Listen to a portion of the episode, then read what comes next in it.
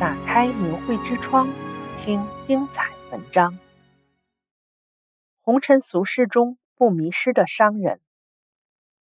古语讲厚德载物，在一些有道之人看来，德是福分和财富的根本，福分和财富都是从德转化而来。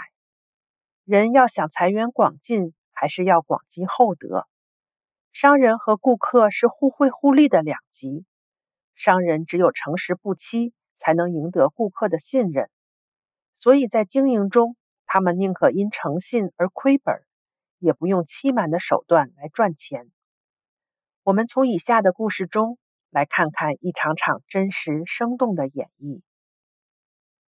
中国古代的秤是十六两制，分别以十六颗星做标识，前六两是南斗星六颗，再七两是北斗星七颗。最后三两是福禄寿三星，南斗主生，北斗主死，福禄寿主福气、财富和寿命，也就表示称量关乎生死。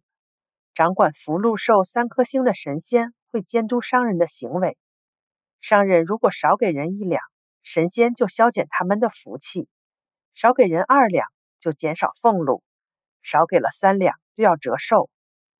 所以古人在称量的时候都会给顾客让利，多给一些。现在有一句话叫“无奸不商”，好像所有的商人都得奸，这是现在变异的词。在古代不是这个奸佞的奸字，古代的奸是冒尖的尖，所以叫无奸不商。现在有一些商铺、办公室都供着武财神关公或者文财神赵公明。文财神赵公明开始做的买卖是粮食。过去卖粮食的是用斗和升的容器来称量，斗是圆锥形的容器，升是圆柱形的容器。古代人与人之间交换粮食用斗升来量，盛满了东西用刮板一刮，平了就可以，不多不少。没有刮板就用手心朝下一刮。有的人就尖。当手心往下边使劲一点，给的分量就少点。厚道宽厚的人，手背往上拱起这么一点，手心虚一些，冒尖儿的部分就高出来，给的分量就多一些。赵公明卖粮食时，每次都冒尖，这就是无奸不商的含义。冒尖的商人是厚道诚信的好商人，无奸不商是商人给顾客让利。商人口碑好了，生意自然能做大做好。除了卖粮食，卖布的也有足尺放三的说法，在丈量到最后一尺的时候，再加放三寸。还有打油打醋，商人也会最后再多添加一点给顾客。所以无奸不商的让利行为，是古代商人做生意奉守的黄金法则，也是商人成功的秘诀。清代休宁县粮商吴鹏祥曾经做胡椒生意，有一年和人签约后买进了八百斛的胡椒。斛是古代容量单位，八百斛大约是今天的八百公斤。收到货后，吴鹏祥伙计发现这批胡椒有毒，卖家愿意全部收回，但是吴鹏祥拒绝卖家的请求，不仅没有退还货物、收回货款。反而将有毒胡椒付之一炬，损失巨大。有人问其原因，他说：“如果退了胡椒，卖家可能会再转卖给别人，这样将会坑害很多人。于是将有毒胡椒全部销毁，宁可自己蒙受损失。”在乾隆四十八至四十九年间，湖北大旱，大米的价格飞涨。刚好吴鹏祥从四川运来了数万担大米。他不但没有趁机抬高物价，还把自己的粮食以低于市价出售，帮助当地百姓渡过难关。吴鹏祥赚钱也要讲究义，不赚不符合义的昧心钱。他这种以义取利、非义不取的精神，实在难能可贵。古人讲：“君子爱财，取之有道。”不管做什么，都不能违背原则与道义。这是做人的基本准则。反观现今社会，乱象丛生，人们为了钱可以无恶不作，为了一点蝇头小利，坑蒙拐骗，甚至杀人放火，这和中国几千年来的道德准则背道而驰。然而，在大家都忙着追逐名利的今天，却也有一批逆流而上的人商。百川是做辣椒粉批发生意的，在没有修炼法轮功之前，为了赚钱，都往辣椒粉里掺入磨碎的玉米棒外皮，再用工业染料染色。这种辣椒粉长期食用肯定是有害的。可是如果不这么做，不但赚不了钱，连成本也保不了。甚至赔钱，因为掺假辣椒粉与纯正辣椒粉每斤差了好几元。修炼法轮大法后，百川按照真善忍的标准做生意，不做黑心辣椒粉了。他决定改行去建筑工地做小工，于是把最后一批没有掺假的辣椒粉按成本价卖给商家。尽管是成本价，可也比市价高。百川对经销商说。这辣椒是我的最后一批货，一点假也没有掺。因为我练法轮功了，要做好人，讲真善忍，所以没有掺假，卖的比以往贵，保住我的邮费与工时费就行。经销商是行家，当时就出了好价钱把货买走了。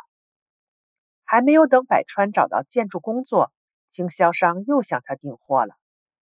就这样。他的辣椒粉生意又做了起来，而且越做越好，钱赚得越来越多。同行向他请教，他如实相告：“因为我练法轮功了，要做好人，讲真善忍，所以没有掺假。虽然卖的比往日贵，但是他们都愿意要。”在他的带动下，这些供应商也渐渐不做掺假的辣椒粉了。市场上的辣椒零售商经常风趣地说：“嚯，李大师的法轮功厉害！他的徒弟做好人，不掺假，用上等辣椒粉带出一群上等商人，把我们也改变了。”台湾房屋经纪人罗永杰也是法轮功修炼者，因为有真善忍法理的指导，处处事事能为别人着想，诚信对待客户。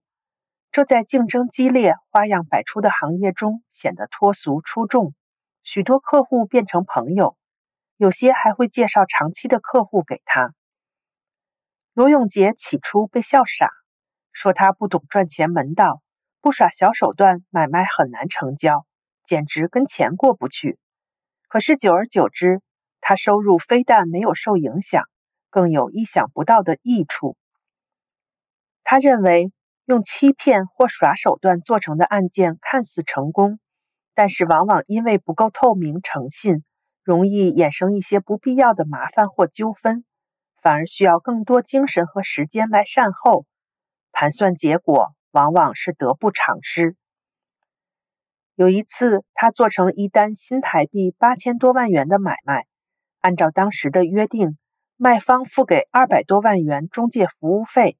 买方付给五十万，签约当天，卖方如数给付，买方则签完约后借口有急事随即离开，未付五十万。事后，公司责成罗永杰与买方洽谈，买方自知理亏，塞给他二十万元，要求永杰私自收下就好。永杰回去后，将二十万元全数交给公司处理。公司对买方背信和事后的遏制行为非常气愤，打算对其提告。但永杰向公司反映，如果纯为了我个人利益提告，我并不主张；如果公司基于整体考量采取提告措施，我将全力配合，据实作证。